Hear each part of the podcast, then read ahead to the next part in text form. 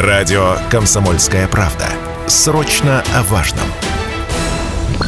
Утреннее. Информационно-развлекательное. Немного освежающее.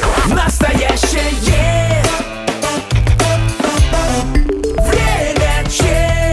Лидия Андреева и Станислав Гладков. Мы продолжаем сегодняшнюю тему, связанную с десятилетием падения метеорита Челябинск. Челябинская область масштабно отмечает годовщину этого самого падения. Тут и метеорит фест, и лекции ученых, и выставки. Хотя в пору бы нам, конечно, отмечать второе рождение, потому что ну, мы уже не раз говорили в нашем эфире, что мощность взрыва была такая, что равнялась 20 бомбам, сброшенным на Хиросиму. И чуть ниже бы взорвалось бы, и неизвестно, что бы с нами было сейчас. Вели бы мы сейчас из этой студии эфир или нет. Вот тоже вопрос большой. Да, вот сейчас будем говорить о том, все-таки сколько метеоритов было, потому что на этот счет среди наших слушателей есть разночтение. А, Могло ли вообще теоретически сбить этот метеорит ПВО? Может быть, на самом деле так и было. Откуда он взялся и почему земные телескопы его проглядели? Об этом и многом другом. И я думаю, ваши вопросы э, тоже не останутся без ответа. 7000 ровно 953 это студийный телефон, на WhatsApp и Viber 8 908 0953 953 можно нам писать и нужно. А гость нашей студии сегодня астрофизик, доцент физического факультета Челябинского госуниверситета Сергей Замоздра. Сергей Николаевич, доброе утро. Здравствуйте. Спасибо, что нашли Доброе для нас утро, время. да, потому что вы сегодня на расхват, я так понимаю, что тема метеорит у нас во всех СМИ сейчас активно фигурирует. Кстати, друзья, можете смотреть трансляцию в нашей официальной группе ВКонтакте «Комсомольская правда Челябинск». Заходите, смотрите, как мы здесь общаемся в нашей студии, ну и по трансляции тоже оставляйте свои комментарии и сообщения, которые будем зачитывать. Все вопросы касательно ме- метеорита сейчас тоже точно можно смело задавать в нашем эфире, потому что у нас человек, человека более компетентного вряд ли найти в этой теме. Сергей Николаевич, как вы встретили падение метеори- метеорита в Челябинской области? Вот что вы делали в этот момент? Какие были ваши эмоции? Сразу ли поняли, что это метеорит, в конце концов? Да, как и, наверное, половина жителей области, я был на работе, и меня удивила вспышка света, похожая на какую-то яркую сварку или свет фар какого-то супер э, грузовика гигантского. Я выглянул в окно и вместо вот этого грузовика увидел в небе красивый след такой, клубящийся, светящийся. Сразу понял, что это болит, что это вторжение крупного тела в атмосферу. А успели успокоить коллег? Или поскольку вы работаете на физфаке, там все так тоже, а, ну понятно, и всё ясно. продолжили заниматься своими делами. Ну, в это время я был э, в стороне от физиков, в другой части корпуса, и меня удивило, что студенты, э, некоторые были радостные, говорили, о, как интересно, что-то произошло, Ага. Вот. кто-то был встревожен. Э, Многие коллеги даже вообще внимания не обратили, думали, ну ладно, сварка какая-то идет там и так далее. То есть, Всемирная. то есть доходить стало постепенно только, что это масштабное событие, да. Ну и потом уже рассказывал, кому положено, ректору, сотрудникам, что это все-таки да, космический пришелец, да. Мгм. Ну вот очень много стереотипов сейчас выясняется метеорите до сих пор. 10 лет прошло с момента его падения, до сих пор люди нас не знают, на какой высоте, например, он взорвался, да, что примерно был. Все-таки 35 километров, там 23 километра, как в Википедии написано. Вот есть ли у нас по этому поводу понимание все-таки? Э, Тут нет одного числа. Э, Первое дробление началось на высотах около 45 километров. И вот это тело огромное, оно 18 метров, примерно 19 в диаметре. Это шестиэтажный дом. И сначала оно рассыпалось на несколько крупных кусков, ну, например, там на несколько квартир, да, а потом каждая квартира рассыпалась на какие-то комнатки, шкафы, тумбочки и так далее. И все вот это постепенно дробилось и дробилось. Да, это называется иерархическая фрагментация. И потом уже э, долетели именно самые маленькие, такие самые удачливые кусочки до земли. И поэтому высоты были очень разные. Ну, последнее дробление было на высоте примерно 25 километров. примерно на таком расстоянии. Кстати, вот по поводу дробления, многие же говорили, вот, например, там есть информация от э, ряда людей, в частности, там бывший заместитель мэра Чебаркуля говорил о том, что на самом деле метеоритов было три в тот день. Видимо, речь идет о трех кусках развалившихся Да, наши метеоритов. коллеги разбрали интервью, и он прям утверждал, Да, что что три видели, метеорита было на самом Одно деле. упало там в Чебаркуль, другое в горы куда-то там. А, Во-первых, э, были сообщения астрономов, что пролетает еще астероид Вот. какой-то небольшой. Может быть, поэтому это все смешалось в голове у человека, да. И он сказал, ну, наверное, вот они все и упали, да, в разные места. А, конечно, интересно был, были сообщения, а куда же упал Челябинский метеорит. Кто-то действительно говорил, что он улетел за Златоуст куда-то, кто-то утверждал, нет, он тут у нас в Троицке. В общем, каждый считал, что это у него что-то упало. Да. Но все-таки Чебаркуль имел приоритет, потому что вот эта дырка во льду, это было весомое доказательство. Слушайте, а почему она такая ровная? Многие отмечали, что края у нее очень ровные, срезанные как будто, да? Ножом острым, хотя, по идее, от удара они должны там разлететься лед и озеро выйти с берегов, я не знаю, там больше разрушений должно быть. Да, очень простой ответ. Вот каждый, кто кидал по молодому льду камнем, помнит, что там волна начинается, водяная. Мгм. Вот она выламывает уже не кривую дырочку, а более-менее круглую. И вот от нашего было то же самое. Он был примерно 70-80 сантиметров, а полыня 7-8 метров. Ровно в 10 раз больше из-за того, что пошла волна. Мгм. Ну и насколько я помню, если с большой скоростью чем-то в лед пульнуть, да вообще в любую там фанерку, ее пробьет насквозь достаточно аккуратно. А если там медленно чего-то вкручивать, она трещинами пойдет. То есть он, видимо, за счет скорости еще так вот аккуратно и ровно проломил. Это тоже? А, Если это был бы просто лед без воды, была бы маленькая дырочка с трещинами, да. Мгм. А тут вода, она вот помогла выломать лед. Мгм. Мы все достали со дна Чебаркуля, или там еще что-то лежит? Вот опять же, многие рассуждают на эту тему. По теории вероятности все мы не могли достать, потому что в этом грязном, темном или, как сметана, все не выкопать. А, а вот по оценкам э, предварительным э, в озеро упало тело примерно э, от 100 до 800 килограммов. И он как раз и оказался 600 килограммов. Поэтому по всем баллистическим расчетам более крупных тел там не должно быть. Может только мелочь. То есть самое крупное э- достали. э- можно. эхолокация в данном случае не поможет, потому что они очень маленькие остались, да? Она не помогает из-за того, что там много естественных камушков. Это же все-таки озеро на гранитах стоит. Мгм. Плюс какие-то посторонние предметы маленькие, там рыбаки чего-то роняли, там сотни лет, там грузило теряли и прочее. Поэтому не понять, что там. А, Отличный вопрос прислал нам Александр Вайбер, кстати, 8908 09 Пишите, 5395 наши мессенджеры. Так называемый болид прилетел к нам из глубин космоса, который напичкан радиацией, пишет Александр. Почему у Челябинского метеорита уровень радиации оказался в норме? Да, хороший вопрос. А, Он облучался, а, пока летал вдали от своего папочки, от своего родительского тела. То есть считается, что вот этот метеороид э, 18-20 метров валялся на поверхности какого-то более крупного тела, на поверхности астероида, и потом из-за удара откололся. И Мгм. вот пока он одинокий такой летал, э, где-то это миллион, два миллиона лет по Солнечной системе, да, он облучался космическими лучами. Это как раз э, таким способом и оценивается по содержанию вот этих тяжелых ядер. Мгм. И он только сверху немножко облучился, и это очень незначительное облучение, поэтому по э, радиоактивности он слабее, чем наши граниты Челябинска. Слушайте, ну 1-2 миллиона лет в, в космосе, где серьезное облучение идет, э, почему А, так? а по меркам почему космическим он это? вообще крохотный у нас. Да. Э, Да, вот казалось бы, целый миллион лет его облучали, но э, там же почти вакуум. И то, что мы говорим, да, его там со всех сторон облучает, ну вот там одна частичка в день врежется. Мгм, Это вот такого вакуума, да. масштаба, да. Н- Нет, не то, что вакуум, а то, что очень все разрежено. Мгм. Одна частица в день для космоса это много, а для нас это совсем ничтожно. Вот он за миллион лет немного накопил. Мгм. Ну, а плюс еще, когда он попал в земную атмосферу, он же там обгорал. Это тоже как-то повлияло на снижение его фона? Нет, э, тепловые процессы такие, они на это не влияют, они на атомные ядра не могут повлиять. Угу. Друзья, Вайбер, WhatsApp 8 908 0 953 953. Можете звонить, можете писать, ну, в данном случае сообщение мессенджер. Принимаем все, что касается метеорита, вопросы с ним связанные.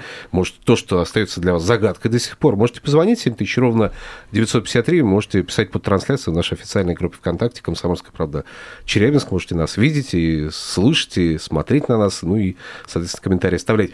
И версия одна из, которую тоже озвучили, может, сбила метеорит просто ракета ПВО, мы просто об этом не знаем. Вообще вероятность такая могла быть, и насколько легко бы сбить вот такие метеориты? Мы много раз обсуждали, да, такую версию. Э, во-первых, ракеты не рассчитаны на сбитие вот таких крупных объектов, каменных к тому же. Они рассчитаны на такие пустые консервные банки, это самолеты и ракеты, да. Они же там уже наверху-то легонькие, когда летят. И поэтому они разбиваются на множество осколков, и эти осколки поражают уже воздушную цель. А такими осколками шестиэтажный дом никак не раздробить. Это раз.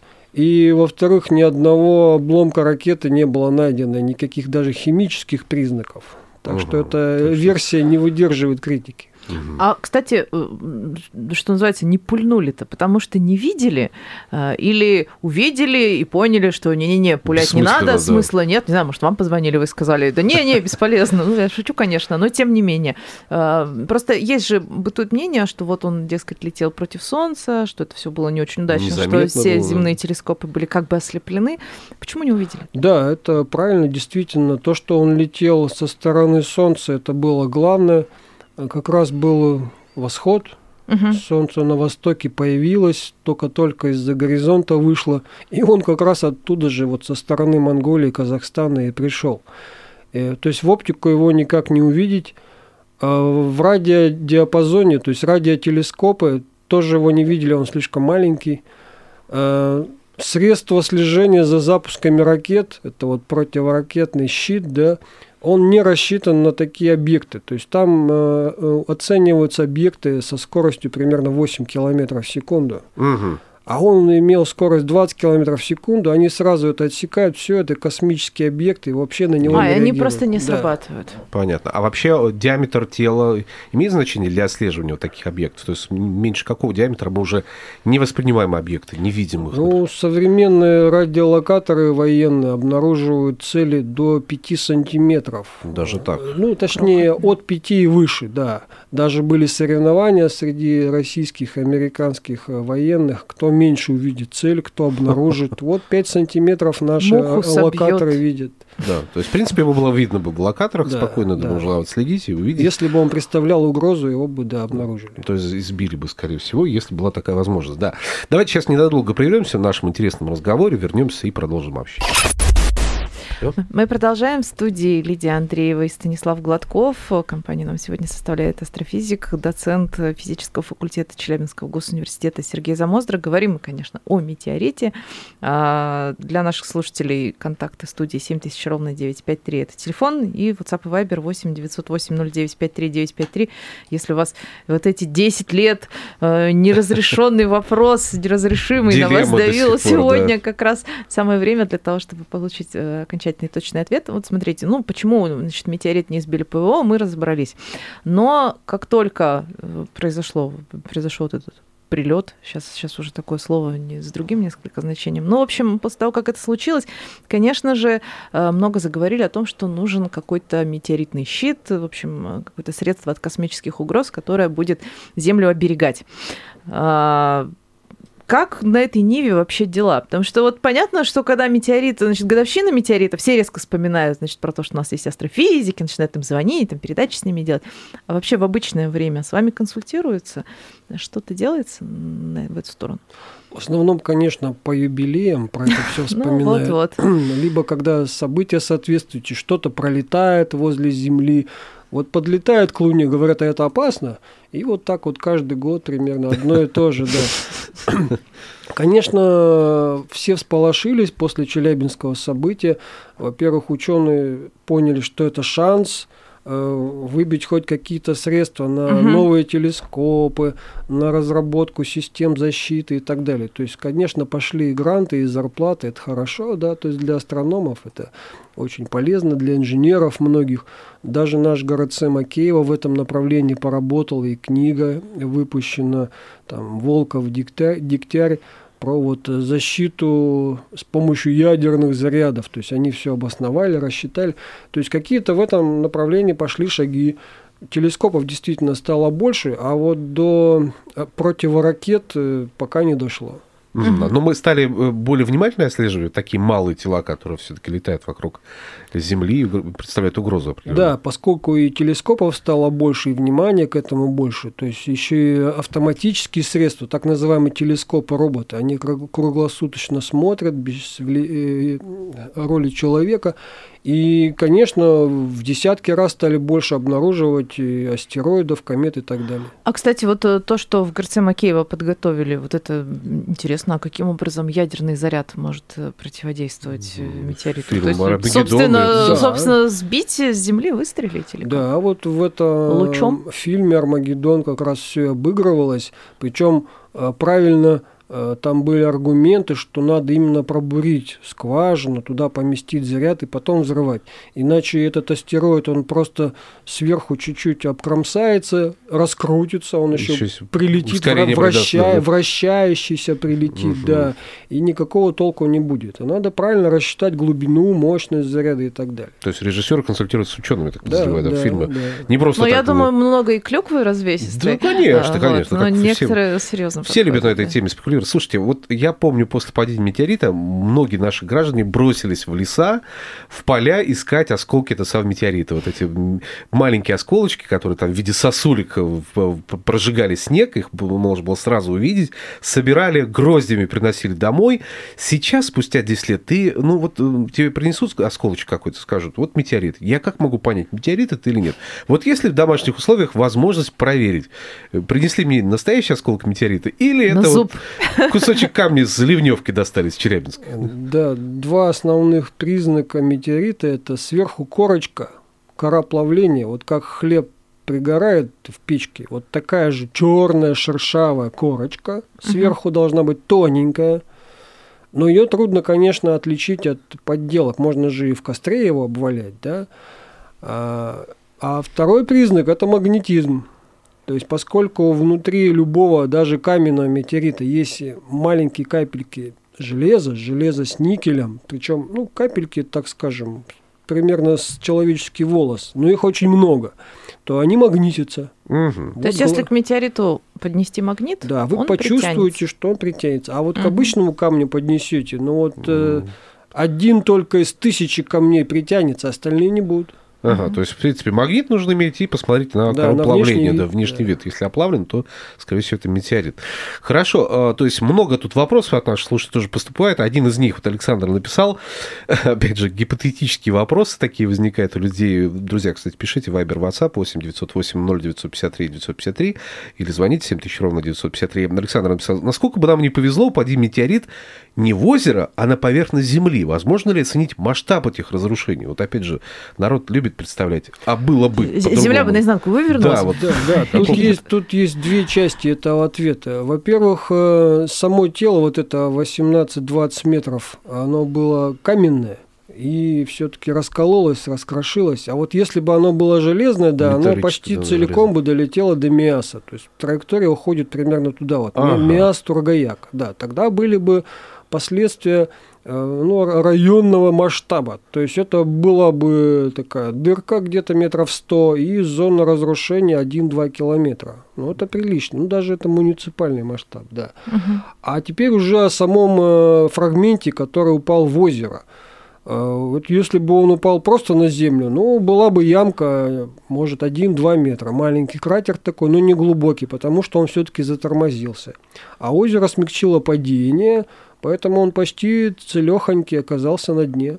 То есть нам повезло, что метеорит был не железный. Да, во-первых, что он не железный, нам повезло, что он так мягко приземлился, и мы почти целиком его увидели. Слушайте, ну все-таки да, день рождения второй. А вот, кстати, к, к вопросу о везении. Вот ведь действительно, если бы даже одна жизнь э, прервалась из-за этого человеческая, вот мы бы совершенно иначе это вспоминали. Да, понятно, что там, ну, кого-то посекло стеклом. Насколько я знаю, один тренер совершенно героический в бассейне строитель, который закрыл собой плавающего ученика в, на дорожке, там, потому что стекло стало тоже рушиться, он получил травмы вплоть до перелома, потому что эти стеклоблоки тяжелые, значит, на него попадали. Но все остались живы. А я просто когда читала о метеоритах разных, э, падавших в мире, они же некоторые были вообще огромного размера, еще гораздо больше, а вроде бы никогда не было смертельных случаев.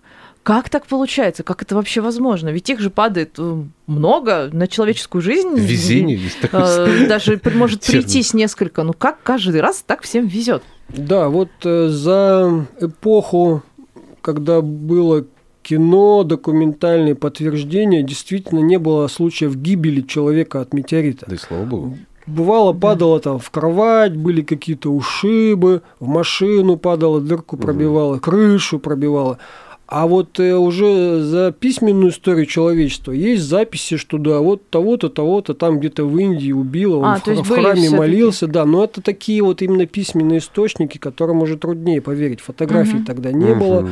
Но по теории вероятности действительно, если подождать подольше, ну тысячу лет, то да, вот все-таки кто-то может и У погибнуть. вас да. эти смертельные случаи на стройке были? Будут. Нет, будут. С Сирии, да. Можно так вспомнить. Понятно. Слушайте, за 10 лет метеорит теряет в своей массе все-таки? Уже потерял какой-то? Говорят, что он легче становится. Худеет. Э, Да. Похудел вот этот главный фрагмент в основном из-за испарения воды.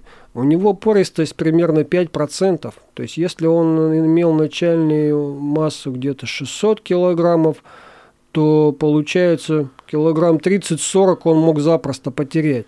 Плюс еще вот эти большие куски, да, от него э, их же он откололся, их тоже куда-то убрали, там разрезали на кусочки и так далее. И вот постепенно он, конечно, похудел, потел, этот купол у него постоянно мокрый был.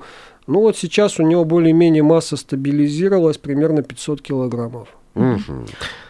Хочу спросить про фильм «Не смотрите вверх», который Don't Look Up э, недавно вышел про метеоритную угрозу, которую, значит, э, правительство говорило, да нет, не, не надо, не надо его взрывать, мы там какие-нибудь полезные ископаемые поищем. Американский фильм с Ди Каприо. Вы его видели? Я не видел, но слышал и всякие комментарии, что да, довольно умный фильм, поучительный, да. Надо посмотреть. Я, Для интереса, он да. у меня в очереди стоит. Сергей Николаевич, сегодня в Государственном историческом музее вы будете читать в 18 часов лекцию, которая называется «Вред и польза Челябинского суперболида». В чем вред и польза в двух словах? Вы понятно, что все тайны не не раскрывайте лекцию, но чтобы Да, понимание было да. какое-то. Ну, Вред мы уже немножко обсуждали. Это вот эти и выбитые стекла на миллиард, да, и порезы, и ушибы, и прочее. Вот такого типа, то есть статистику я подведу, такую самую свежую. А польза, вот это прежде всего для науки польза, то есть это и новые модели зарплаты и прочее, и потом польза социальная, но ее так примерно все и видят, это и для СМИ работы, и для туроператоров, так что вот такого типа Плюс для нас туристический. Ну и в том числе. ну, в теоретически. том числе, в том числе. Когда-нибудь все-таки формирование, хочется верить, метеоритного щита, некоего Да, там, Хочется, да, чтобы он был целый. а- орудие защиты. Да, и про это тоже жизней. скажу. Вообще события, конечно, исторического масштаба. Мы сейчас живем в удивительное время, когда мы можем вспомнить достоверно, как это происходило. Мы свидетели этого события. Тем более есть э, в нашей студии ученый, который занимается изучением Челябинского метеорита, который вошел в историю, да и Челябинск вошел в историю в этом плане. В гостях у нас сегодня был астрофизик, доцент Челгу Сергей Николаевич Замоздров. Сергей Николаевич, спасибо огромное, Спасибо. что пришли к нам сегодня. Ну и удачи вам в сегодняшней лекции, конечно, интересно. До свидания. До свидания, спасибо.